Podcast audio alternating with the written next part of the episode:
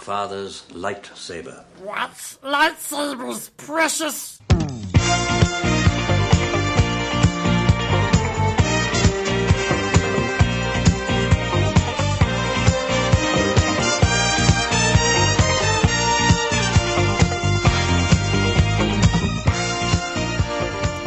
Hello, and welcome to What's Lightsabers Precious, a Lord of the Rings and Star Wars encyclopodcast where we waste time on fictional wikis. I'm Joanna, and I'm also Joanna?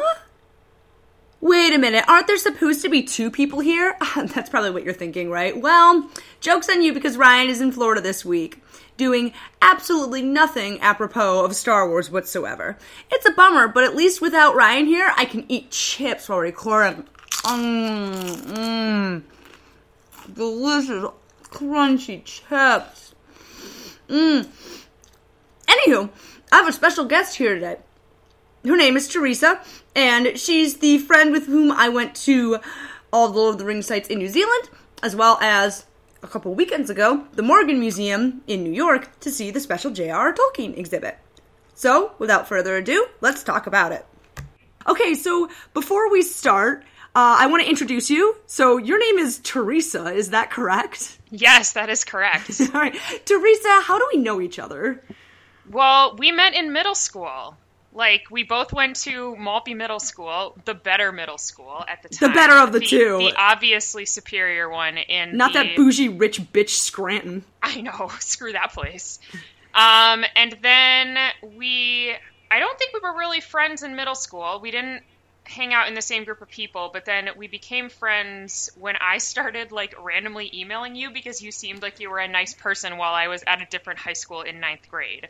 And then I came back to Brighton High, so then we were at the same high school and we were in band together. And that's where I would say the majority of our adventures happened. And this was around the time that the Lord of the Rings movies were coming out. So I think actually, like, I don't know, I have the worst memory ever, but the, the genesis of our friendship was like largely Hobbit themed, if I recall I would correctly. Yeah, and we had live journals at that time, I think.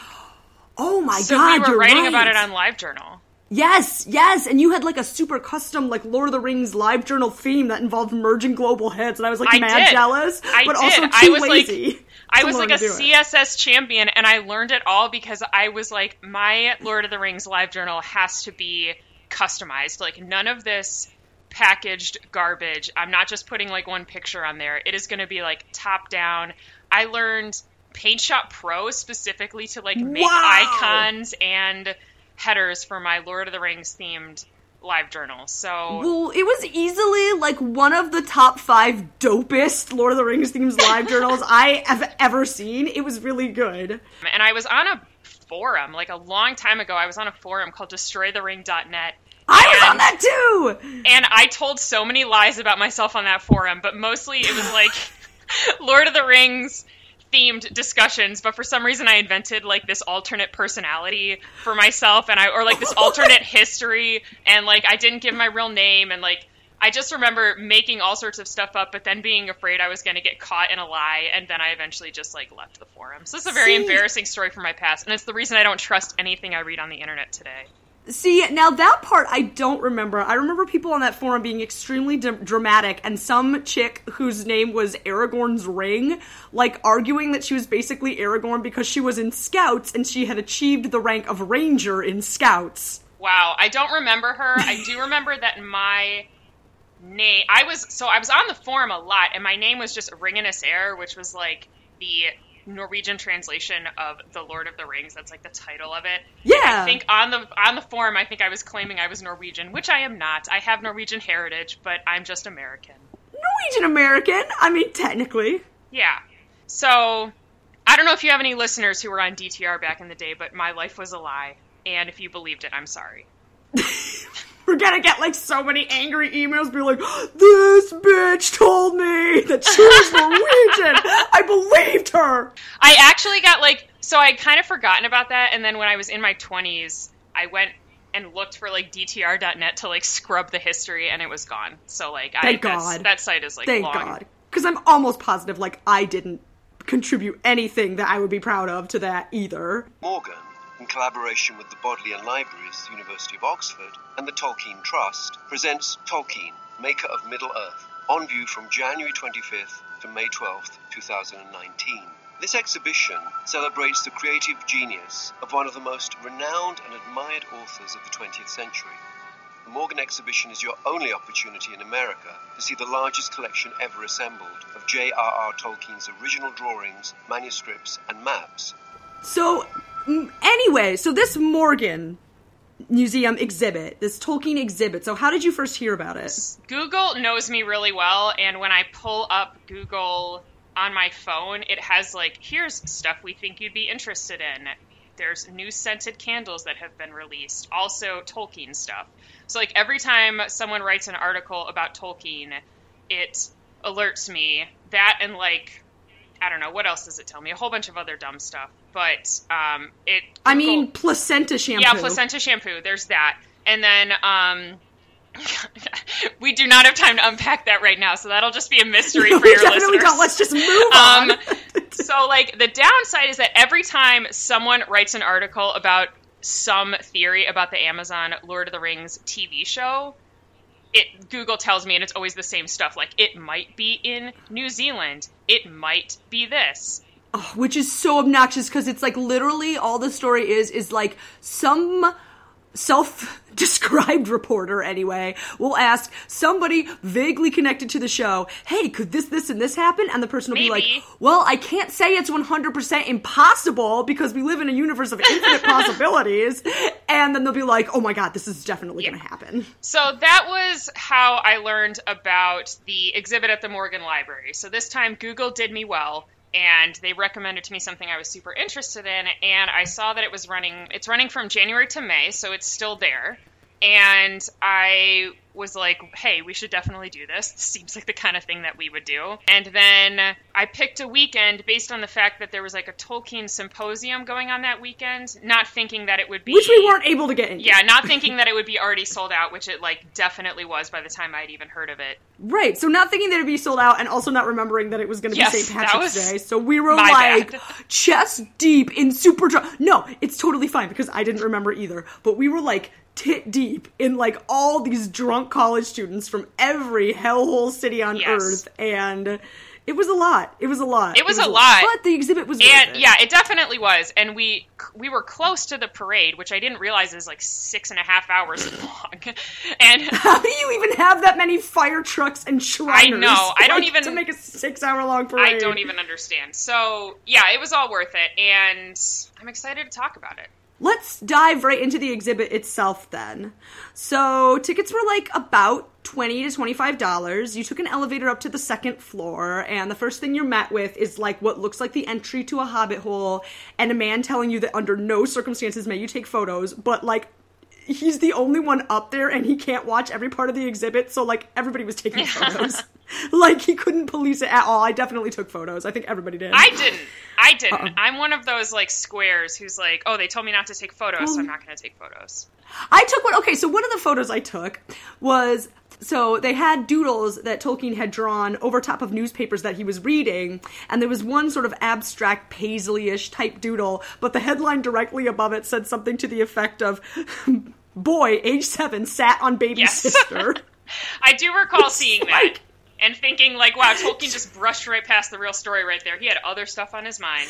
He's like infant crushed to death. I could not give less Yeah. of a shit. Here's some paisley. Tolkien spent his childhood in the countryside near Birmingham, England, where he developed a great love of the natural world. At a very early age, his mother instilled in him a love of language and literature that would have immense impact on his future. Even before he was out of school, he was already creating a fictitious language that would eventually develop into Elvish. Anyway, so the exhibit goes like roughly chronologically. So it talks about Tolkien uh, being born and originally raised in South Africa. They have a photo of him and his family. There's a caption that says, atypical for the time, the servants were also in the photograph. That's nice. They let them be in the photographed like they were, you know, human beings, I guess. I don't want to give them like, you know, too much, too much credit for letting them be in the photo, but it was atypical for the time, so. Yeah, it just says um, atypical. I mean, Yeah, it is atypical. It is atypical. Yeah. They're not saying like, you know, like somebody give this family an award, they let black people be in their photo. They're just they're just noting it like atypical. just noting it. And then they had photos of J.R.R. Tolkien and his brother as babies. And I like how they had to like explain to you that although the outfits look very feminine, they were typical for the time. Yeah, and I feel like that. I thought that was kind of common knowledge. Maybe I'm maybe I'm goofed up here, but like the fact that I boys used to wear kinda thought so. It's just because I'm Catholic and like all little kids when they get baptized wear those dresses, and so it's like relatively common knowledge that at least when I was growing up that like both when when kids are babies, both boys and girls wore like long dresses in the past. I don't know. I thought so too. I was kind of like, I gue- I guess that's not common knowledge because they needed to note it because I guess somebody would be like, why are they dressed like girls? Yeah. This is perverted. I'm leaving. Can't, can't have that. As we know, Tolkien famously perverted. famous, famous pervert, famous salacious libertine, Yes. J.R.R. Tolkien. Um, I don't know if I ever learned this, but um, when Tolkien was 12, his mom died of diabetes. I knew I don't know if I knew that and forgot it, or I knew that his mom had passed away when he was young. I did not remember that it was of diabetes. yeah, that really sucks. Like it, it sucks to remember that until extremely recently. If you had diabetes, it was just like kind of a matter of time. Yeah, it yeah, absolutely. I do recall that his mom's handwriting, it looks a lot like what we've come to know as the Hobbit font. And like Yes! what, and like what Tolkien kind of wrote out with with like concerning hobbits and stuff like that, like with the dots and stuff. Like that seems to be kind of based on her handwriting, which I didn't know, didn't realize and thought was really really interesting. Yeah, that was extremely cool. They had like a letter that she had written to a friend, and it was like this extremely ornate Yeah. handwriting that was beautiful. And it did say that he was like largely taught by his mom as a kid, so I guess like the influence would be pretty strong. I guess that's natural, but Yeah. that was yeah very cool. I'll try to post a picture if I can on like the Facebook group of his mom's handwriting. Yeah. It stretches if you're not used to it, it kind of stretches the bounds of legibility, but it is extremely beautiful. Yes. Well, and J.R.R. Tolkien would later put his mom to shame in terms of illegibility because Yeah. oh my goodness. Yeah, having seen his letters now, because when I was covering um, the history of Middle Earth, like uh, Christopher Tolkien's notes on his dad's development of Lord of the Rings, I made fun of how much he bitches about his dad's handwriting. But like now, having seen it, I'm like, holy shit! Oh yeah, he's he's completely justified, and he should be considered a hero and potentially knighted in the, in England for having deciphered all of his father's handwriting. Because like, I mean, the the reading speed must have been so slow. Like, it took me a good ten minutes just to get through a single page of Tolkien's writing, and that was like Yeah. not getting every word. The only other thing I wrote down pre World War One is that when he was studying, this was when he first met the woman who would become his wife, um, Edith, to whom he was extremely dedicated and who he had an extremely happy marriage with. I'm glad to report. But there was some note about how he was still a student, but she was out of school, if she'd even gone to school, I can't recall. And as a reward for studying, she would give him kisses, and they had like a ledger of like kisses owed, and I was like, that is so gross. I know, I do actually recall that. I did not write that down. Um, I wrote down barf, But yeah. and that immediately triggered what I was saying barf about. It was that. yeah, that is uh, that is pretty cheesy and uh, like typical teenager stuff, I guess. Still, I mean, like, it's great. They loved each other. That's fun. But Jesus, you have to record that stuff. I know all couples do cheesy shit, but come on. That's like, that's a bit beyond the pale. like although like the Tolkien estate maybe could have chose to just like keep that private. Like, what if you had mean, something like what if you had something like that in your past, and then after you died, someone put it in a museum? Can you imagine? Do you think they had to ask like Christopher Tolkien's permission to include it? Like, hey, can we include this list of how many times your parents made out? Yeah, I, and and he was and he apparently gave the thumbs up. He was like, yes, that is critical information for people to have. People need to know that my dad was like getting some. Yeah, I don't blame Tolkien so much for doing it as other decision makers for making it public. Around that same time, there was like this old stately British gentleman who was like walking around behind me, and he was telling his date, much younger date, um, something about the science of attraction. I didn't catch the whole topic, but right as he walked behind me, he crooned into her ear, "They call me Doctor Love." Ew! It was real- it's just like a real one-two punch of grossness. It's disgusting. Ew. I was like, can you not, sir? There was also sir. that guy that was talking about Watership Down a lot. And I was like, look, no shade to Watership Down, but like, we're all here for a purpose, right? Like, why are you talking about Watership Down? Yes. So when you say that he was talking about Watership Down, what he was doing was he was standing in the center of the room, and anybody who walked by, he asked them if they knew who wrote Watership Down. Yeah, and and at one point, a 14 year old boy was not was kind enough to answer. He looked about 14. I didn't ask him, but like a, a young teenager was kind enough to answer him, and boy, did he pay for his kindness because that man talked his ear off about Watership Down and talking animals and works comparable to Watership Down for a hot minute. Dude, go to the Watership Down exhibit. What the hell are you doing? I know, I know. If it's don't troll the Tolkien, whatever, whatever. I mean, I'm sure there's some overlap between people who read Tolkien and people who read Watership Down, but um, sir, that's not what we're here for. no, exactly. I was like, stay on topic, stay focused. We're here. and you were sitting there on the bench listening to him for like a good while. I know. I was trying to just enjoy myself and soak up the finish up. atmosphere, and he just kept talking about Watership Down, and then you came over, and I was like, okay, I think we're ready to go. So like we're kind of skipping get ahead to the end of the exhibit here. So maybe Yes. let's circle back and talk about World War Okay. One. While he was in college and even in the trenches of World War I, he was starting to write down the stories that would eventually become his legendarium, the history of the elves. Drawings depicting a cloaked and hooded figure walking in a shadowy forest, or landscapes of distant, solitary mountains that he produced in his teenage years were so embedded in his imagination All right, so World War One, what I learned was that he was not killed in the war because he had trench fever. Yeah. So he was like out of commission. I don't know what trench fever is. Do you? No. Is it special or is it literally just like he caught a bad virus or something because like he was in these muddy cold trenches all the time. I have a feeling it's something like that. I know that trench foot is like a specific condition, or at least I think it is. Trench fever, I think, is just yeah, some kind of horrible disease. I don't think it's a special. and this was like this was back in the day where you would get like the common cold and it'd be like i was on bed rest for a year and a half Yes. like so it was just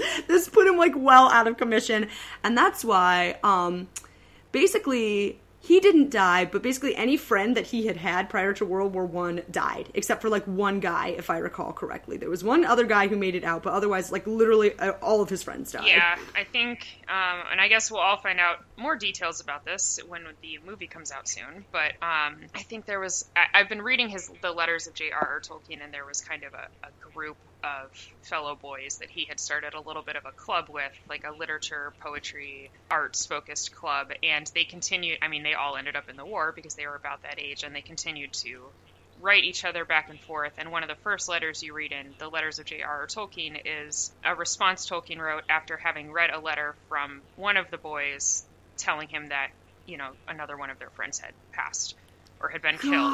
So it starts off on a pretty dark note, but that's like that it's actually interesting because that's like maybe the third letter or something and these were some of the people who heard the original Eärendil, which was written and, and he read aloud to this group before the war, if I recall correctly. that is really really really stinking sad It is really sad, and it's it's funny because, as you know, my mom has has famously said that World War One is her favorite war. That's the way my mom. Her favorite That's the way my mom has phrased it.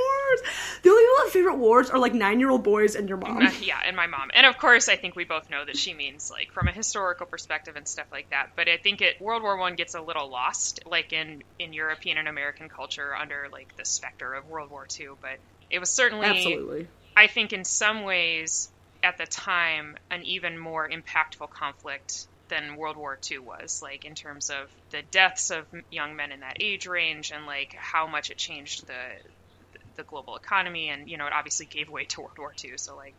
I don't know, just a just a side note from me that World War One was really bad, and we don't have as good of pictures from it, but you should still appreciate. People need to recognize. Hey, all you people out there who are like, "Hey, World War One wasn't so bad." All those numerous people who are who are just like spreading that that line. It's it was bad. Yeah, it was really bad. Please bad. recognize that it was bad. After they kind of go through his young life, this is where you get the doodles that, on the newspaper Yeah. that were attributed. They were attributed to Numenorean ceramic styles. I love the fact that like he couldn't just doodle; it had to fit into his world somehow. Yeah, I mean, it- yeah, it was really interesting. Like you see a lot of you see a lot of little common scribbles that, like, even later when you look at a lot of his later paintings and and and work and things that he drew for the books, a lot of that stuff has its genesis or like some kind of common design in a lot of the early stuff that he was putting together. Yeah, yeah, absolutely. It's really cool because he was doing that from, you know, like well before he actually wrote The Hobbit. Yeah. Because he was working on stuff that would later be included in the Silmarillion from well before he was working on The Hobbit. So it's kind of cool. Speaking of The Hobbit, that's kind of the next section you come to. Yeah, yeah, it is. So, so both from the exhibit and from the letters of J.R.R. Tolkien, you know, some of the Uh, the initial genesis of like getting it published was that it, it was read by he wrote it just for fun like it didn't really fit quote unquote into his world at first. He kind of had to do a little retconning to make that happen. Yeah. but then he i think just started showing it around to folks and eventually someone's son read it and thought it was really good and, deci- and they, he decided it should go for publication. And i know Allen and unwin were the original publishers and he has quite a few letters that he writes to george unwin Yes. throughout this period Yes, yeah. It was like pretty, it's weird. It was like pretty much like a smash hit from the beginning. yeah it was The Hobbit. The amount, what I mostly wrote down was like the amount of work that he would put into things. For example, like how far a hobbit would be able to walk in one day, or like this species would be able to walk in one day, because he wanted to make sure that he wasn't having them travel distances that were like unrealistic. Yeah. Even though you're like you're you're in a world where it's got like it's got trolls, it's got like giant eagles, it's got wargs, it's got wizards, but like keep it realistic, please. So, but I think that's like part of what makes Tolkien's work so enjoyable is like the level of realism that he brings to such a fantastical world. Yeah, absolutely. And like I recall him there's even I have written in my notes that he had a calendar where he went back after having written a bunch of stuff and been like, okay, these characters were doing this on this day, so that lines up with this and this lines up with that. You know, and you see that. I remember like when the Lord of the Rings films were coming out, a whole the whole Shelob section is at, is in the Two Towers in the books, and it gets migrated to Return of the King, which was like a discussion at the time. Like it was a little bit of it caused a little bit of discourse at the time because it was a pretty major structural change. But Right. there's both um, plot reasons for doing that, you know, because you have this climax of Helm's Deep going on in the films, but also it's accurate to the timeline because Tolkien had plotted this timeline out so exactly and like lined up like okay, as Frodo and Sam are going up the stairs of Cirith Ungol, they are seeing the armies that are going to Minas Tirith. So in the books, That's very interesting. yeah, so in the books they are you actually do jump a little bit back and forth in time, and then in the films they actually line that up so that it's all happening simultaneously, which makes sense for the That is very interesting. I remember thinking it made sense for the medium. I don't remember diving into the timeline at the time to like check whether or not it lined up or not, but that's interesting to hear that it did. Oh, I, I wouldn't say I dove in. I would say that this was like in the DVD extras, and I recall that Oh. fact.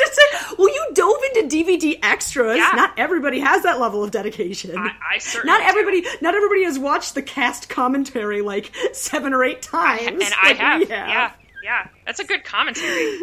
The cat. By the way, guys, like the cast commentary, if you've never watched it on Lord of the Rings, is like extremely entertaining. It is. I mean, as I recall, I haven't watched it since I was a literal child, but I recall it being very entertaining. So It's extremely entertaining, and then at some point it gets less entertaining. And I remember at the time we had a theory that like someone had actually come in between films or between sections and been like, "Guys, you have to talk about the film. You can't talk about the Matrix. You can't talk yeah, about like rein it in, please. Yeah, exactly. Like- you can't like make all these marijuana jokes or like talk about how when you were seven you really liked eggs. At least they didn't talk about Watership Down though. That would have been a bridge. They didn't. They didn't. That would have been no. They would have just torpedoed the whole thing. Yeah. They'd be like, next movie, no cast commentary. We're not doing this again. So that's yeah, that's what I had about the Hobbit. Oh no, wait, I had one more thing. Gandalf. Well, Thorin was originally called Gandalf. Yeah. And Gandalf was originally called Bladorthin, which is like a very unfortunate name. that. Yeah. Bladorthin. Yeah, B L A D O R T H I N. Oh my goodness. it's not it doesn't have as much of a a ring to it. It also sounds like you have maybe some wear on the lining of your bladder and it's gotten thin and Yeah. it's like, you know, in, in danger of rupturing maybe. It just it doesn't it's it, yeah. I don't know. He probably it probably meant something in some language that he was studying and he picked it for those reasons, but Oh yeah, that's almost certainly the case. But yeah, he rightly recognized that there's very little gravitas to that name, and that um, the Yes. character deserved a little more. In The Hobbit, it's not called the Shire. That happens later. No, it never. Yeah. It's never called the Shire in The Hobbit. It's called the Shire once they get to Lord of the Rings. Yeah. Yeah. But yeah, it's weird, like the things they don't mention in The Hobbit, and one of them being the Shire. Another one being like, what is exactly like the difference between a goblin and an orc? That gets like, I feel like kind of muddy because they never say orc in The Hobbit, like Oh. even once.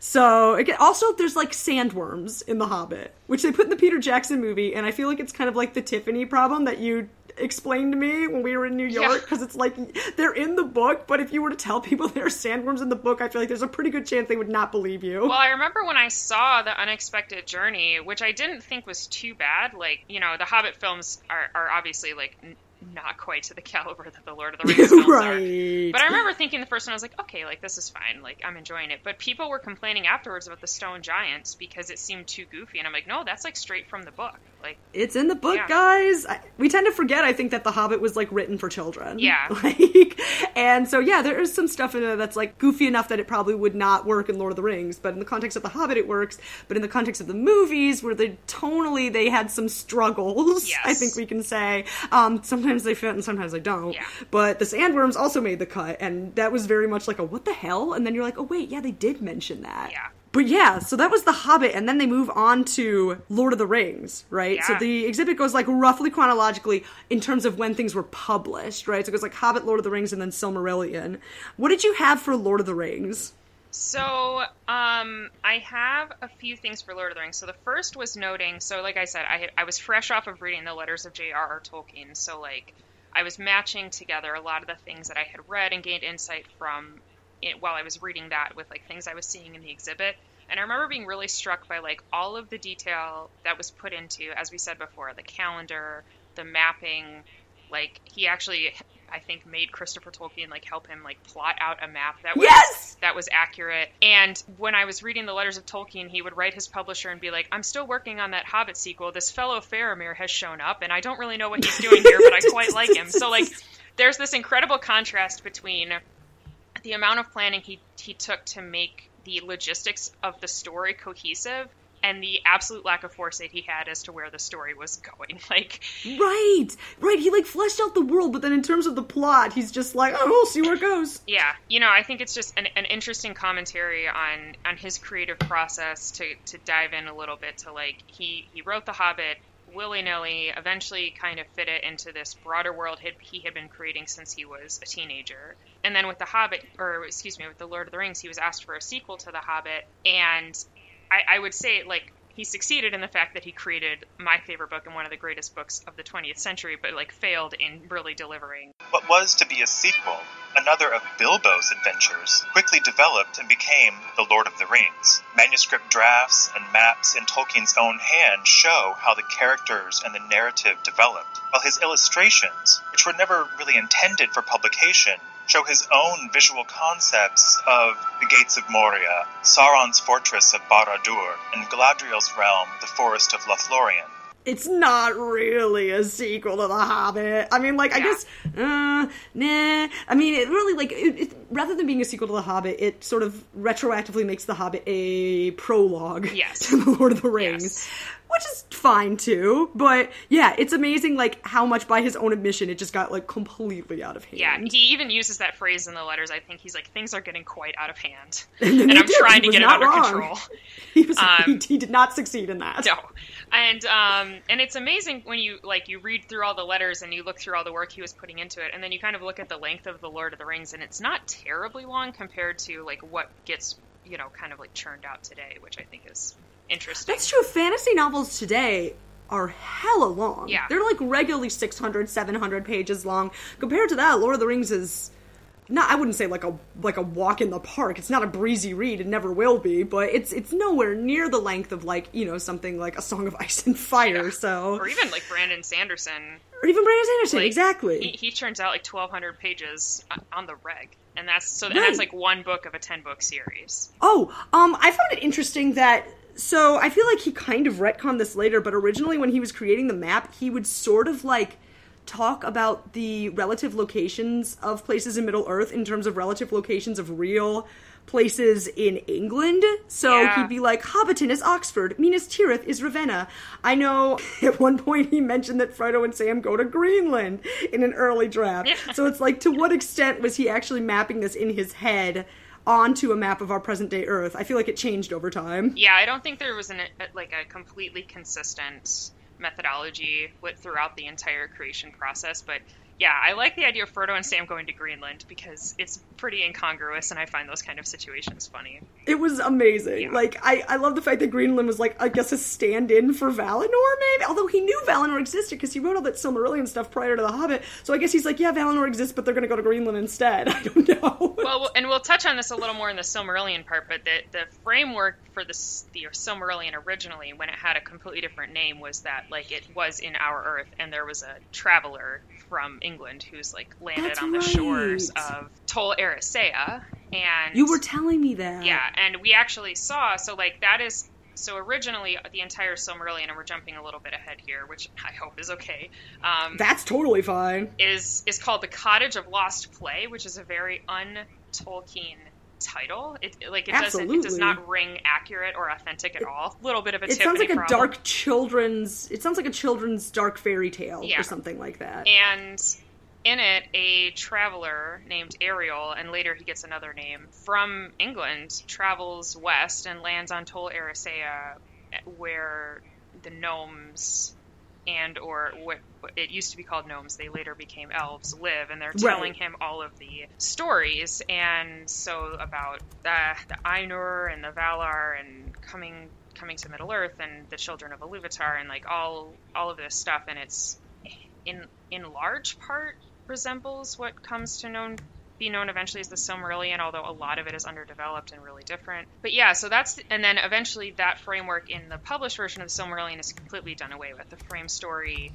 goes um, is, is thrown completely by the wayside, and it's just kind of the the Bible, so to speak. Yeah, that's really, really interesting. That adds an interesting wrinkle to it. The fact that like it seems to definitively state that like, yeah, no, this is in our our, our Earth. Yeah. This exists on the same Earth as us.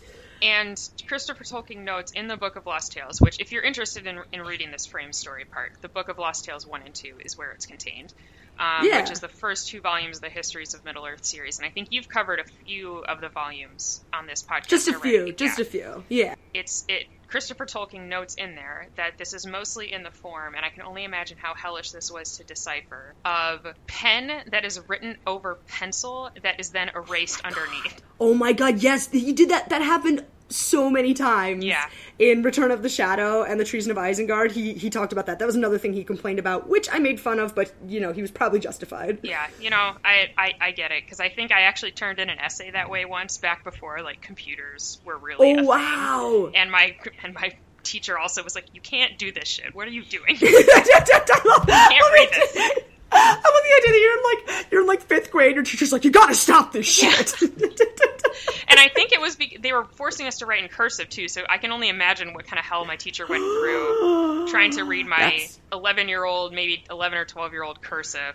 So, But- okay, so I think we've jumped around a little bit, but essentially, like, one of the things I found most interesting in the Lord of the Rings section was I had never, so he drew the original covers for the Lord of the Rings, and they have the drafts there, and I have those versions in paperback with those drawings on them. I remember. I, I, wonder if they were re-released or something around the times time Lord of the Rings came out because I remember that's when I remember seeing them. Yeah, and the because of the different form that the original painting is in or whatever, they point out like this arm in the Return of the King cover that's reaching across the top back, and I had never noticed it, even though I own the book and I read it a couple times. Interesting. you And- never know, like you just never saw it, or you didn't. It, it didn't track as an arm. Yeah, I just saw really think of- I saw like shapes in the background, and there and it's above the mountains, but it's definitely like Sauron's you know finger like reaching across these Yeah. mountains, and I hadn't really seen that before, so. I really Like- liked a lot of his artwork. I thought it was very whimsical. I thought it was great, but then there was that letter for him that said like. You know, yes, unfortunately, all the drawings are mine, and except for the cover of The Hobbit, they are all bad. Yeah. Just like straight up, like, my drawings suck. Yeah. Sorry. They don't. They don't. I mean, like, obviously, he had no formal training, but he was, you know, for a self taught artist, pretty spectacular. Yeah, so. yeah, he was. Um, So then at the end it moved into the Silmarillion Right. section. And so much of what I I just have like some odds and ends in here to be honest. I liked they talked about the poem um so it's a poem called Christ. Uh, It's actually a set of 3 old English poems that come from the 900s. yeah, And in that poem, they have the lines "Hail Eärendil, brightest of angels, above the Middle Earth sent unto men." Yes. Uh, and Tolkien apparently read that poem in 1910, and I think I don't even think I need to say like how that got worked into Yeah. his subsequent literature. yeah, that's been like it's interesting that Eärendil is really like first character in the entire Tolkien legendarium, and it comes from these poems. He pretty much just liked the name. I did have And also, the poem has the phrase Middle Earth in it, which is interesting too. Yeah, and it's like mid Midgard or something like that, if I recall Yes. correctly. Yeah, I do appreciate that the exhibit roughly, in terms of his works, there was quite a bit on his life, but then the sections for The Hobbit, The Lord of the Rings, and The Silmarillion were roughly the same size, which I think is appropriate. And I, you know, because Tolkien certainly thought that his The Silmarillion was really the important work. Like to him, he spent his 50 years or something writing it. Oh yeah. Oh, and oh to him, it was by far the most important part, and really the actual story. And the Lord of the Rings and the Hobbit were were the commercial successes, but I do appreciate that they they lent equal weight to them Right. in the exhibit because I think that's what Tolkien would have wanted. Definitely. Even though like there's a lot of people out there who read The Hobbit and the, the uh, Lord of the Rings and will never read the Silmarillion. Yeah. Um, it's sort of it get it definitely gets a rap for being extremely dense and difficult to read, which I'm not saying it, it isn't. I definitely have to read it with like a map next to me Yes. because it talks about geography at some length. But I think that if you are truly interested in, in, in Tolkien's world and if you appreciate how fleshed out it is, I think you owe it to yourself to give it a try. Even if you end up skimming bits and pieces, like I feel like overall you'll have an even greater appreciation of just how far he went to make it feel like a real physical place with tangible history, tangible religion, tangible customs, languages. It's pretty fascinating for that reason, if for no other reason. So, Absolutely, and I think if the Silmarillion is intimidating, the fact that the Fall of Gondolin is published separately as a more digestible, self-contained oh, story. oh yeah. Because like the there's the three, there's the Beren and Luthien. Maybe I'm mixing it up. And Turin, the So children, there's the Beren children of Luthien, the children of Hurin. there's Children of Hurin, yeah. That's the one. So I'm mixing them up. So the Children of Hurin is the one that is published more like a novella, I would say. Like it's one Yeah. story. The other the other two are, I would say, it's like Beren and Luthien, like the evolution of the story. You know, from Tevildo, Prince of Cats, to Prince like of Cats, my favorite lost character. and um, and similar with Tuor and Coming to Gondolin, but then the Children of Hurin is, is pretty digestible. So if the Silmarillion is intimidating, which it, believe me, like it's it can be pretty dense, then We that, feel ya. that is like a good place to start because it's it's very Shakespearean. It's got a very like like defined arc. It's a pretty good self-contained story, and it's pretty dramatic, and it would get you interested in like the rest of the stories that Right, Tolkien I has. agree. So, I agree. That's like a, the logical start point, I think, for me as well. So, you know, if nothing else, give that a try. Yeah, absolutely. Did you have anything else about the Silmarillion? The Silmarillion, no. Although I am seeing in my notes here that one of my favorite parts of the Lord of the Rings exhibit was Aragorn's letter to Sam. That's from that lost epilogue. Like they literally talk about that in the lost epilogue. I was so excited that he actually wrote it out and he actually did write it in Tengwar. So so it was in in both English and I think Sindarin, but he wrote it in like Tengwar for both, so it was like English written in Tengwar from what I remember, which is like but no, I was so happy that he included that because that epilogue, while unnecessary, is extremely sweet. It is. And I I like the fact that he went to all the trouble. I do I too. mean, I, course he really wish that had made but- it into some of the final published forms because I think it's. Um, I I think that was one of my favorite parts of like for the Hobbit, Lord of the Rings, and the Silmarillion exhibit. Seeing that, I don't know, like I got a little, I got a little emotional. I was like, oh my god, like this is like a real letter that Aragorn, who's my personal favorite character, wrote to Sam, who's like Right. my other favorite character. It's like, it Aragorn real. really wrote this. It's like he really wrote this and sent it to the real Sam. Yeah. I know. I was really excited. That was like probably one of the most exciting parts about the Silmarillion section for me too. Yeah. So that's that's all I have in my notes in terms of. I like- have one other thing, because as you walked out, you saw Tolkien's like graduate. It's not his graduation gown. It's when he got his doctorate of literature in 1972. They have Yeah. that there, and they have a picture. So he got it the year before he passed away. Um, and the reason why he got it so late. So it's interesting to think about the fact that he was this professor and quite a prestigious post as well, but he did not have a doctorate. And the reason is that prior to the 1940s, they did not offer doctorates at Oxford or Cambridge.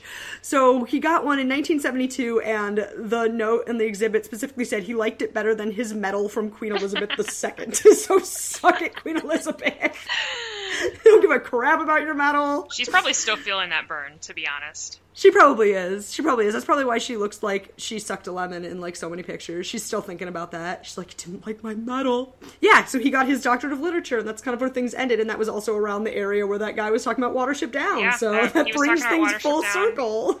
And uh, yeah, the only so the only other thing I recall was I've never read the Letters of Father Christmas as Oh, as they're a, good. as a book. They're cute. Um, but I I really I really liked that part of the exhibit because it talks a lot about how Tol- I like I just love the idea of Tolkien as like this father who was like super sweet to his kids and like it seemed like he was a pretty active member of the family which he was super yeah he's, he was super invested in like his children and their lives and like that is extremely and their imaginations like it seems like he was pretty willing to indulge like childhood imagination and in fact that he even enjoyed it quite a bit which i feel like is really sweet and it's really nice and i think in a world where people tell uh, kids to grow up and, and be realistic and blah blah blah like it's nice to think of someone indulging in you know just like childhood silliness because i think it's really yeah. important. it's kind of a rare thing. There was that the as an example there was a picture of an owl that he drew